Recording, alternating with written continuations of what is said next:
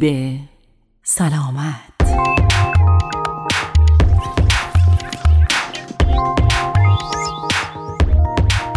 درود بر شما شنوندگان و همراهان همیشگی برنامه سیب سلامت در این برنامه قصد داریم به بررسی آرزه زایمان زودرس، علل، عوارض و راه های پیشگیری از آن بپردازیم. پس تا انتهای برنامه همراه ما باشید.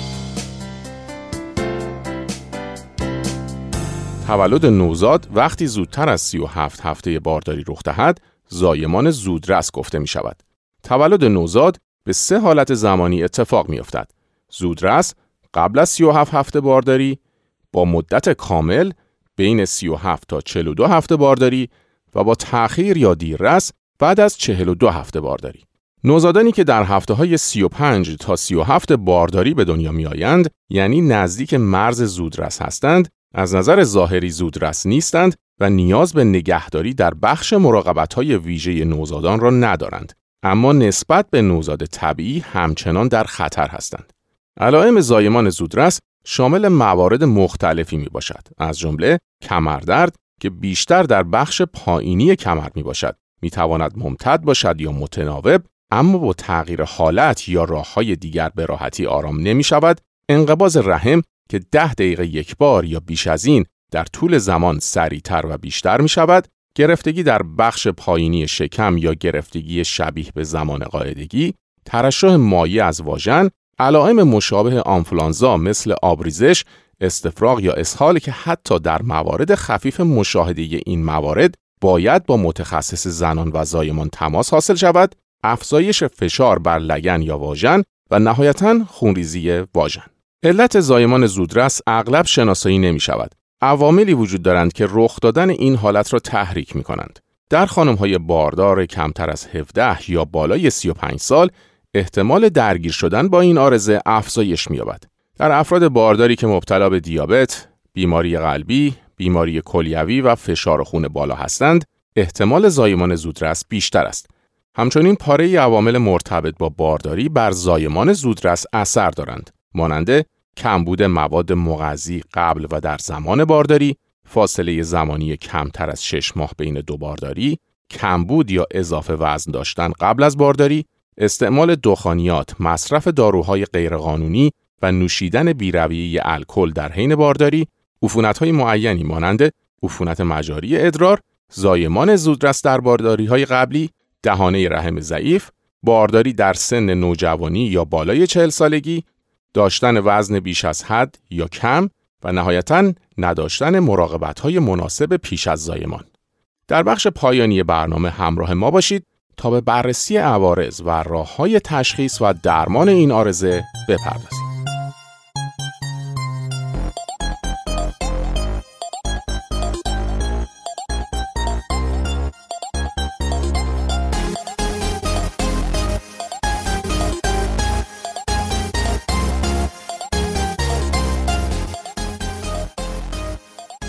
تست های آزمایشگاهی می توانند به تشخیص این آرزه کمک کنند. اولین آزمایش اندازهگیری مکرر قند خون است. این تست ضروری است چون در زایمانهای زودرس کمبود یا زیاد بودن مقدار قند خون از یافته های شایع است. تست بعدی آزمایش کامل خون است که در آن کمخونی یا پرخونی فرد باردار چک می شود. آزمایش بعدی تست گلبول های سفید است. بالا یا پایین بودن میزان گلبول های سفید ممکن است در این آرزه مشاهده شود. تعداد غیر طبیعی آنها عفونت را نشان می دهد و نهایتا تست نوع خون و آنتیبادی برای تشخیص تفاوت بین خون مادر و نوزاد این تفاوت ها می توانند باعث زردی و آسیب مغزی ناشی از زردی شوند. نوزادان زودرس در کوتاه مدت یا بلند مدت در معرض خطرات مختلفی می باشند.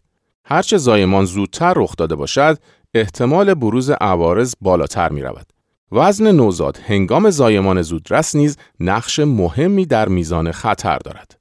در هفته های اول پس از زایمان نوزاد زودرس، عوارض شامل این موارد است. مشکلات تنفسی به دلیل نابالغ بودن سیستم تنفسی، مشکلات قلبی از جمله فشار خون پایین، مشکلات مغزی، مشکل کنترل و تنظیم دمای بدن که نوزادان زودرس به طور مکرر در معرض از دست دادن گرمای بدن قرار می‌گیرند و به دلیل کمبود ذخیره بافت چربی نسبت به نوزاد عادی توانایی تأمین گرمای مورد نیاز بدن را ندارند. اگر دما خیلی کاهش یابد، نوزاد دچار هیپوترمی یا سرمازدگی می شود. علاوه بر این نوزاد زودرس ممکن است تمام انرژی که از طریق مصرف غذا به دست میآورد را صرف تأمین گرما کند به همین دلیل نوزادان کوچکتر از نظر اندازه فیزیکی و وزن نیاز به گرما از طریق دستگاه های گرم کن یا آنکوباتور را دارند. مشکلات گوارشی که به دلیل نابالغ بودن سیستم گوارشی مشکلاتی مانند آنتروکولیت نکروزان به همراه دارد مشکلات خونی که نوزادان زودرس در معرض ابتلا به کمخونی یا زردی نوزادی قرار دارند وجود اینکه زردی می‌تواند علتهای زیادی داشته باشد ولی در نوزاد زودرس شایعتر است مشکل در متابولیسم که نوزادان زودرس به دلیل نداشتن میزان کافی گلوکوز ذخیره و یا عدم توانایی در تبدیل گلوکوز ذخیره شده به مواد مصرفی دچار کمبود قند خون می‌شوند و نهایتا مشکلات سیستم ایمنی سیستم ایمنی توسعه نیافته باعث حساسیت نوزادان زودرس به عفونت ها می شود. عفونت در این نوزادان می تواند سریعا از طریق جریان خون گسترش پیدا کند. تمام نوزادان زودرس در خطر عوارض بلند مدت زایمان زودرس نیز قرار دارند.